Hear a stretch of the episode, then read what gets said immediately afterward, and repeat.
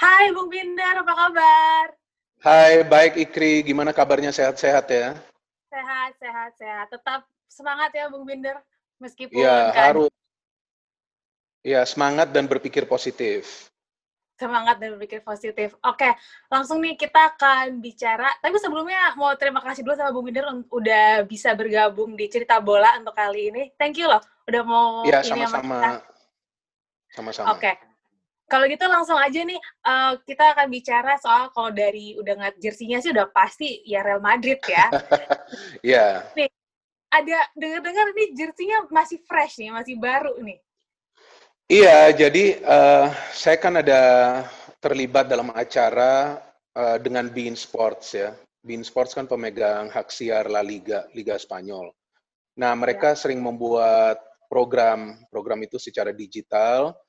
Dan kebetulan program itu eh, ada beberapa series, mulai dari kita siaran El Clasico, terus kemudian webinar, ya. eh, jadi ketika webinar itu, setelah berdiskusi dengan Coach Luis Mia ya, pada saat itu ada Coach Luis Mia juga. Kemudian kita sebelumnya juga eh, setelah setelah webinar baru siaran El Clasico. Eh, jadi kemudian pihak Beansport lihat, wah ini ternyata fans diehard Real Madrid lah ya kan? Tapi meskipun fans diehard Real Madrid tapi pada saat menjadi pengamat netral. Nah mereka Hmm. terkesan banget gitu loh. Tapi mereka ngelihat bahwa kecintaannya ke Real Madrid ini eh, luar biasa dan mendalam karena pada saat webinar itu ada diskusi dengan coach Luis Mia itu tentang sejarah. Sejarah Hmm. El Clasico pertemuan Real Madrid dan Barcelona dan coach Luis Mia juga apa mungkin sedikit terkejut atau mungkin terkesan ya. Loh kok ini tahu banget gitu soal La Liga soal pertemuan Real Madrid Barcelona. Nah, dari sana pihak Bein Sports juga ingin mengapresiasi bahwa kinerjanya bagus eh, dan mereka puas lah dengan siarannya dan saya kaget banget ternyata dikirim dikirim yang Hmm. baru yang terbaru ya saya mengapresiasi juga sih kepada mereka artinya kan kalau dulu kan Sempat kalau dulu- ngobrol-ngobrol juga ya. Iya, kalau dulu kan saya kan sering beli jersey, hobi. Beli jersey, pakai jersey. Sekarang kan usia gak muda lagi nih. Nah, mau pakai jersey mau ke mana kita? Kalau dulu kan kita pakai ke jersey jalan-jalan, ke mall, atau kita kuliah. Masih oke lah, kita kuliah masih dulu, saya masih ingat teman-teman masih ada juga yang pakai jersey. Setelah kuliahnya, tapi di, di dalamnya kan kita pakai kaos formal atau eh, kemeja. Nah, kemudian ini dikasih, wah saya seneng banget dapat yang terbaru. Walaupun prestasi Real Madrid sekarang kan on and off ya. Tapi eh, apa ngomongin tadi kan eh, bilang kok pas masih muda masih sering beli jersey. Nah kalau ngomongin beli, pernah nggak nih eh, Bung Binder mungkin cerita ke kita beli yang KW? Eh, saya dulu itu saya terus terang nggak tahu perbedaan KW dan asli. Dan dulu kan tidak banyak toko. Ini saya bicara dulu. Sekarang kan saya kan nggak beli lagi. Dulu Hmm. itu saya tidak paham antara yang asli dan juga yang KW. Tapi saya seingat saya dulu itu saya beli kisaran harganya ini dulu ini artinya di pertengahan tahun 90-an sampai awal tahun 2000 itu 400 ribuan yang yang menurut mereka asli. Nah, saya beli Hmm. banyak dulu. Kalau yang KW pun saya ada. Tapi yang KW itu saya pakai biasa untuk di rumah. Nah, kaos bukan jersey, tapi kaos t-shirt. Ya, ya. Nah, t-shirt t-shirt yang pakai logo-logo gitu, yang mereka menyerupai t-shirt t-shirt yang dijual di luar juga. Yang biasanya kalau habis dicuci suka brudul-brudul gitu ya. 100% Anda benar, ya kan? Maka itu saya pakainya di rumah terus kan, kalau nggak malu keluar kan. Hmm, Bener-bener. Nah, jadi dia Oke. logonya bisa bisa hilang dikit. Hmm. Terus tadi juga bilang kan eh, berarti eh, Bung Binder juga sempat ngobrol-ngobrol sama Luis sama Luis Mia ya. Iya betul. Itu gimana tuh? Itu gimana tuh Wah, setelah akhirnya kesempatan bisa Iya. ngobrol-ngobrol sama ya pandangan Bung Binder terhadap beliau sendiri kayak, kayak gimana sih? Iya, ini itu pengalaman yang luar biasa dan saya tidak menyangka durasinya itu akan lama. Nah, saya kira Hmm. mungkin 15 menit sampai 20 menit, ternyata lebih dari itu. Dan saya menilai Coach Luis Mia ini adalah pelatih yang wawasannya mengenai taktik dan strategi ini luas banget. Jadi mungkin kita mengira bahwa Coach Luis Mia ini hanya mengadopsi atau paham tentang strategi atau taktik tertentu yang biasa ia terapkan saat ia melatih. Ternyata dalam pembicaraan kita tentang permainan Barcelona dan juga Real Madrid, ternyata wawasannya ini luar biasa tentang cara Real Madrid bermain, tentang cara Barcelona bermain. Kita gak berbicara filosofi ya, tapi kita berbicara soal strategi dan taktik. Karena kan pelatihnya nih berubah-berubah nih. Barcelona dan Real dalam 10 tahun terakhir. Dan yang saya terkesan dia tuh bisa membaca kira-kira nih hasilnya akan seperti apa yang El Clasico pertama itu tuh, yang baru yang baru beberapa pekan lalu, yang main di Barcelona Real Madrid menang.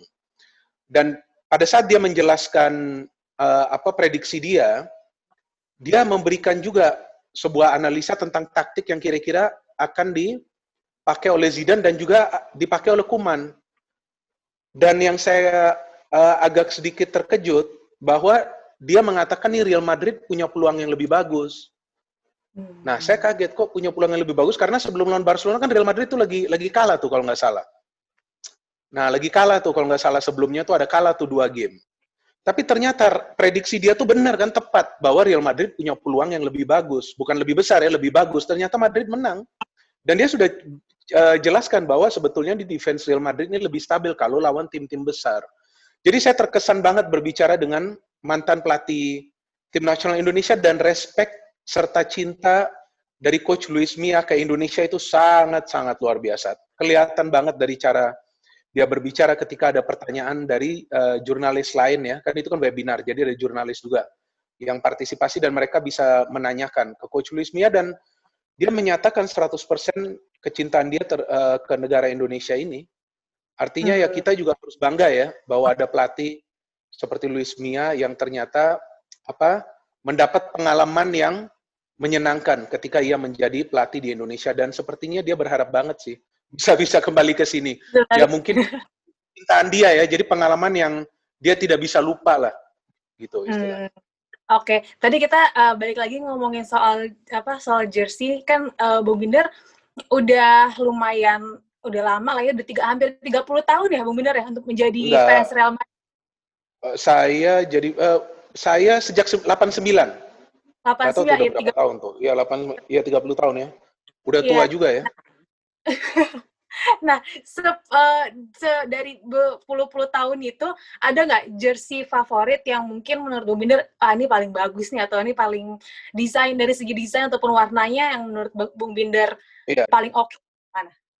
Iya, saya suka mereka punya yang warna putih tapi di sini ada strip warna biru tuh. Sudah lama banget itu mereka pakai. Jadi stripnya satu warna biru. Nah, itu saya kira klasik dan dia agak apa mengkilap jadi dia kalau kena sinar matahari, nah dia mengkilap itu jersinya. Nah itu di eranya Raul, Raul Gonzalez. Nah pada saat Raul baru-baru uh, apa masuk ya ke first teamnya di Real Madrid, kalau tidak salah Fabio Capello ya pada saat itu pelatihnya. Nah itu saya suka banget jersinya. Jadi jersinya simple, klasik, dan elegan karena dia bisa apa bisa bersinar kalau kena sinar matahari atau kena sorotan lampu. Hmm. Nah dan dulu kan kalau dulu itu kan tipenya kan bukan yang seperti body fit body fit. Iya, agak longgar-longgar. Nah, agak longgar-longgar dikit gitu loh. Jadi makanya itu uh, jersey para pemain Real Madrid sering ditarik-tarikin kan karena itu. Paling sering ditarik tuh karena kan pemain-pemainnya kan skill-skill semua itu andalin skill kan rata-rata. Tapi kalau yang paling favorit yang Bumi yang punya, yang punya punya pribadi, ada nggak? Saya punya pribadi tapi saya sudah saya, saya sudah lupa saya taruh di mana itu bukan jersey justru itu kaos. Saya ingat okay. saya beli di Singapura itu di salah satu hmm. toko yang memang banyak warga warga negara Indonesia ke sana juga.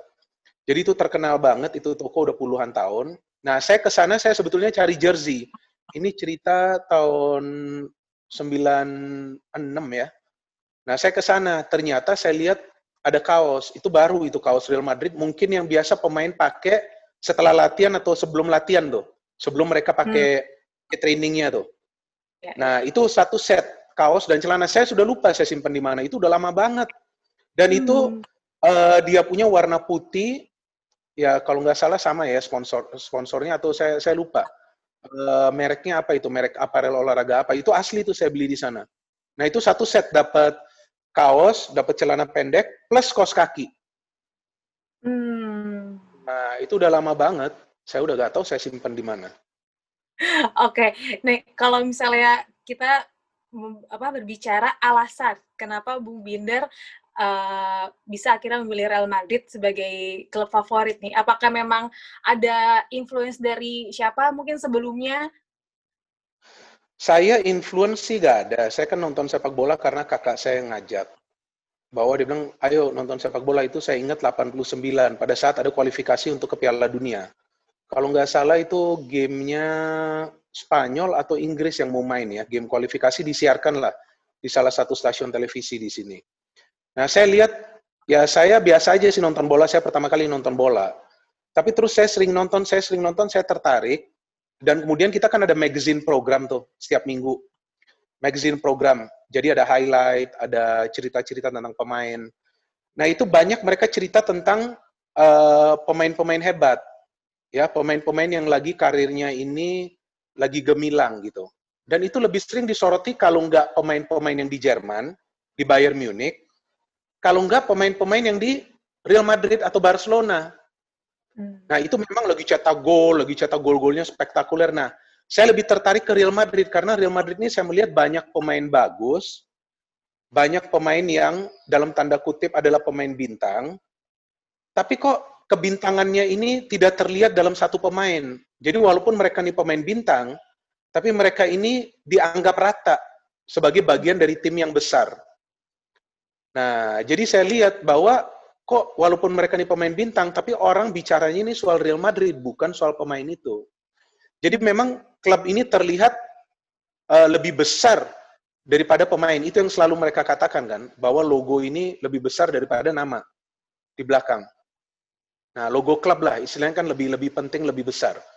Jadi ya. walaupun Real Madrid ini dari tahun ke tahun banyak pemain bagus, banyak pemain bintang, tapi yang berkali-kali disorot itu adalah Real Madridnya. Hmm. Seperti uh, dulu mereka ada Davor Suker, mereka ada siapa Clarence Seedorf, mereka pernah ada Bodo Ilegner, tapi yang disorotinnya itu Real Madrid. Jadi ketika hmm. Real Madrid bisa mengalahkan Juventus di tahun 98, orang nggak cerita tentang golnya si Davor Suker atau Mijatovic itu, saya lupa Mijatovic kalau nggak salah. Orang bicara soal Real Madridnya ini yang menjadi juara. Hmm. Jadi nama Real Madrid ini besar, padahal di dalamnya tuh pemain bintangnya tuh banyak.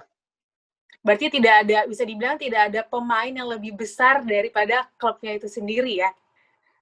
Itu dia dan itu dibuktikan Real Madrid dengan mereka setiap dua tahun atau tiga tahun itu ada pemain bintangnya yang keluar. Tapi klub ini kan tetap bisa meraih prestasi. Ya kan? Karena kalau kita lihat dalam 10 tahun terakhir, yang paling sering juara di Champions League kan Real Madrid. Hmm. Memang ya, mereka sempat mempunyai trio BBC. Tapi sekarang ya. tanpa trio BBC mereka masih bisa juara juga di La Liga kan? Nah, jadi okay. artinya memang klub ini klub klub yang bagi bagi pemain ya untuk bermain bagi Real Madrid juga adalah sebuah pengalaman yang berharga pasti. Iya pasti. Dan apa kalau tadi kita nyinggung apa Bung Binder uh, nyinggung dikit soal Barcelona nih kan bisa dibilang Madrid dan juga Barcelona nih rival abadi ya, nih. Kalau dari Bung Binder sendiri sebagai fans Real Madrid, uh, mungkin banyak juga ya di luar sana mungkin yang mau tahu seberapa benci sih sama Barcelona? Saya justru bukan benci, ya kan? Tapi saya senang Barcelona itu menjadi rival dari Real hmm. Madrid. Hmm. Karena dengan demikian Real Madrid ini akan terus berupaya untuk menjadi yang terbaik. Mereka tidak ingin kalah dari Barcelona. Sebaliknya bagi Barcelona juga sama saya kira tentu mereka juga senang ada Real Madrid. Jadi mereka itu bisa benar-benar berkompetisi agar bisa lebih baik daripada Real Madrid. Nah, cuman kan yang menjadi persoalan adalah bagaimana mereka ini bisa membeli pemain-pemain terbaik kan di dunia. Nah, hmm. jadi pemain-pemain terbaik ini juga akan kebingungan mau pilih Real Madrid atau mau pilih Barcelona. Nah, ini kembali lagi biasanya kepada sosok pelatih yang melatih di Real Madrid atau Barcelona mereka lah yang akan bisa menarik pemain-pemain besar ini untuk bergabung. Dan saya kira eh, dan saya kira rivalitas mereka ini kan tidak hanya sebenarnya terjadi di level domestik tapi juga di Eropa. Sama-sama nih ingin menjadi juara Eropa. Nah jadi ketika Real Madrid itu kalah di Champions League terus Barcelona lagi menang yang saya ikutin di sosial media ya fans Barcelona lagi happy. Bahwa lihat nih kita lebih berprestasi di Eropa tapi ternyata pas ketemu di domestik, kalah kan mereka di El Clasico. Nah, kenapa? Karena Real Madrid itu tahu boleh kita kalah lawan klub lain, tapi kita tidak ingin kalah lawan Barcelona. Nah, Barcelona iya. sebaliknya yang sebelumnya performanya stabil-stabil aja, dengan kekalahan itu kan langsung goyang. Kok bisa kalah gitu? Padahal Real Madridnya sebelumnya performanya kan nggak bagus. Artinya, sekarang Barcelona juga akan siap-siap. Jika ketemu Real Madrid lagi, kalau bisa dia balas kekalahan itu. Nah, itu kan hmm. menarik bagi fans Barcelona. Nah, mereka juga akan nunggu kan kapan nih episode El Clasico selanjutnya dan itu akan membuat para pemain Barcelona juga terus coba improve agar nantinya mereka bisa mengalahkan Real Madrid. Ya ibaratnya gak juara liga mungkin nggak masalah tapi jangan kalah dari Madrid lagi. Gitu. Oke, nah ngomongin soal Barcelona lagi, kalau dari pengalaman pribadinya Bung Binder, ada nggak nih apa pengalaman menarik mungkin lagi nobar atau apa dengan dengan fans Barcelona nih? Saya pernah beberapa kali nonton nggak nobar dengan teman-teman yang fans Barcelona. Ada juga pada saat Real Madrid kalah, ada juga pada saat Real Madrid menang. Ya kita palingan joke saja sih. Hmm. Kalau ada yang menang, ada yang kalah, kita jokes-jokes saja. Tapi selesai di sana setelah kita nonton. Karena bagi kita, kita sadar, kalau musim ini adalah Real Madrid, mungkin musim depan bisa Barcelona. Mungkin dua kali Barcelona menang, nanti bisa Real Madrid lagi. Cuman kita itu akan seru untuk melihat pertarungan kedua klub ini pada saat mereka bertemu karena El Clasico ini kan pertandingan yang terbesar menurut saya di Eropa ya. Kan siapa pun pemain di Real Madrid dan Barcelona pasti orang akan tertarik untuk nonton game ini. Dan sosial media ini pasti akan rame banget sebelum game. Apalagi sesudah game. Itu bisa bertahan sampai satu minggu. Nah ini yang menarik. Bahkan Kalau... di Spanyol pun di Spanyol pun saya kira mereka hanya jokes around for one week, habis itu udah mereka udah lupa lagi. Jadi rivalitasnya ini ibaratnya nggak sampai ya mungkin sampai ribut atau apa enggak. Memang cuma hanya jokes, hanya saling trolling lah istilahnya. Hmm. Tapi kalau dikasih jersey Barcelona, misalnya bertanda hmm. Lionel Messi gitu, bakal dipakai nggak, oh, Bung Minder? Nggak bakal. Nggak bakal? Enggak, kalau saya dikasih Leo Messi punya Argentina, saya pakai. Hmm. Karena menurut saya Leo Messi merupakan salah satu pemain terbaik di dunia saat ini. Dia masih berharga bagi Barcelona dan saya, uh, I don't know, maybe the only one atau salah satu pengamat yang memang ingin agar Messi tetap berada di Barcelona. Hmm. Karena Barcelona tetap butuh Messi minimal untuk satu musim ini saat mereka mulai transformasi kan mulai mencoba beru, mulai mencoba merubah, coba bermain tanpa uh, pengaruh Messi. Tapi kan kenyataannya gak gampang juga bagi mereka. Jadi saya tetap ingin Messi ini ada, biar Real Madrid juga tidak anggap enteng Barcelona pada saat ketemu kan. Nah, Messi ini walaupun sudah lama gak cetak gol lawan Madrid, tapi tetap dia pemain yang paling dijaga loh pada El Clasico itu. Because he's still one of the one of the best player. Tapi kalau saya dikasih jersey Argentina pakai Messi, saya pakai. Hmm. Kalau pakai Barcelona, nggak tahu kenapa saya Barcelona saya saya nonton game-game Barcelona, saya suka cara mereka main, menarik, atraktif, tapi namanya hati kan ke Real Madrid. namanya gak hati bisa, gak bisa, gak bisa, kita gak bisa bohongin. Walaupun saya pada saat menjadi komentator kan pakai akal. Maksudnya kita kan harus netral. Jadi suara ya. hati gak kita dengar. Kalau hmm. suara hati didengar bahaya dong nanti. Bahaya bahaya bahaya. Oke, Bung Minir pernah ada kesempatan nggak untuk nonton langsung Madrid? Uh, saya saya belum ada, walaupun itu adalah impian saya. Sebenarnya saya ada pilihan 2003. Apakah saya ke Spanyol, baru kemudian saya ke Kanada, atau saya ke Inggris, baru saya kemudian ke Kanada. Ternyata 2003 itu kalau saya ke Spanyol dulu, baru kemudian saya ke Kanada, harga tiketnya lebih mahal. Oke. Okay. Nah, jadi saya pilih saya ke Inggris dulu, baru saya ke Kanada itu kotanya Toronto. Nah, jadi saya di Inggris saya nonton pertandingan sepak bola. Jadi sekalian. Nah, saya nonton gamenya Arsenal dan juga Tottenham Hotspur. Terus baru saya ke Kanada. Sebetulnya saya pengen lagi sih ke Spanyol, tapi belum belum bisa lah, belum belum ini, belum hmm. belum nasibnya lah ya istilahnya. Tapi saya pengen banget tuh ke Spanyol nonton bukan El Clasico, mungkin game-game biasa juga saya udah happy lah li lihat Real Madrid main. Mungkin saya akan nonton Barcelona juga. Hmm. Ya nggak masalah, okay. saya tertarik, saya suka nonton game Barcelona, mereka bermain menarik kok. Ya tapi kalau Real Madrid, ya semoga mereka gak menang, kan itu harapan. tapi okay. tetap mereka merupakan tim yang kuat juga. Ya, dan ini menarik nih, aku juga sempat lihat juga apa Instagramnya Bung Binder, ada hmm. foto berdampingan dengan Karim Benzema. Betul. Mirip gak menurut kamu? Merasa merasa kembangan atau gimana tuh Bung Binder? Enggak, saya kan beberapa kali kan siaran. Dulu di SCTV juga kan La Liga.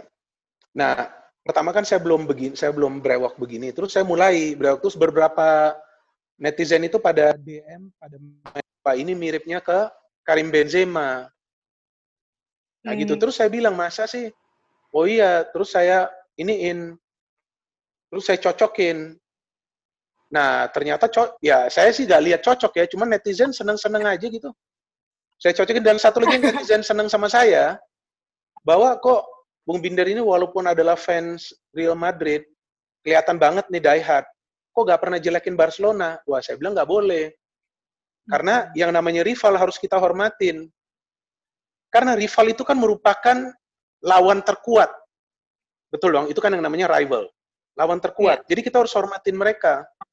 Jadi mereka yang memberikan tantangan kepada Real Madrid. Sebaliknya Barcelona juga begitu fans Barcelona saya kira uh, saya nggak tahu apakah mereka ya saya kira tentu ya yang paham akan juga menghormati karena Real Madrid yang membuat juga Barcelona nih harus menjadi yang terbaik juga. Jadi mereka nih persaingannya kan ketat banget nih. Dan itu yang netizen kapan-kapan bingung.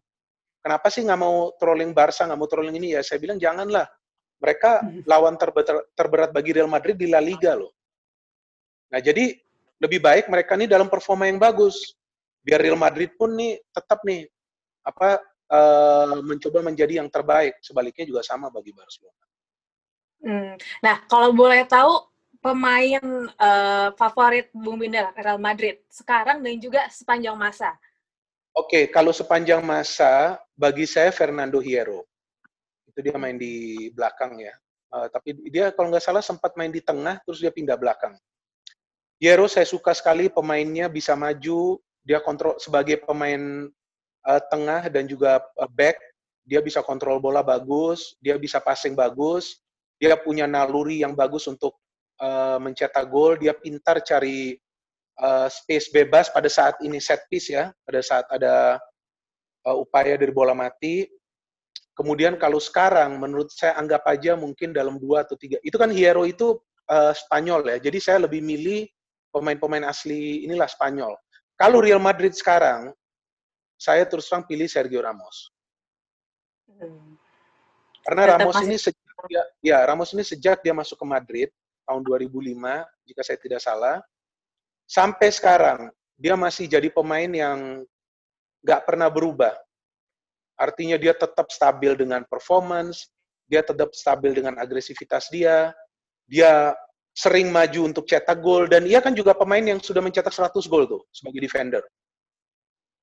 Nah, di Real Madrid.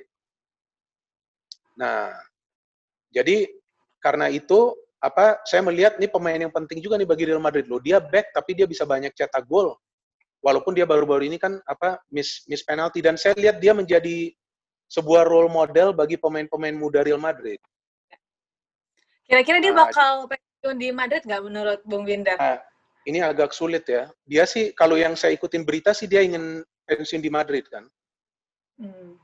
Maka itu dia minta kontrak dua tahun. Tapi dari Perez yang saya ikutin beritanya mau dikasih satu tahun dulu, baru tambahan satu tahun.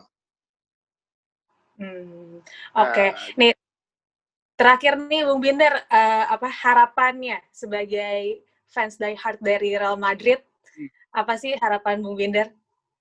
Ya, saya hanya berharap bahwa Real Madrid tetap berinvestasi di apa? Tetap berinvestasi di pemain-pemain muda ya. Sekarang ini kan mereka sudah mulai memberikan kesempatan atau peluang kepada pemain-pemain muda. Nah, pemain-pemain muda yang mereka punya ada juga yang dari dalam negeri, ada juga yang dari luar. Nah, saya kira Madrid sekarang perlahan-lahan harus berubah dan harus memanfaatkan akademi mereka.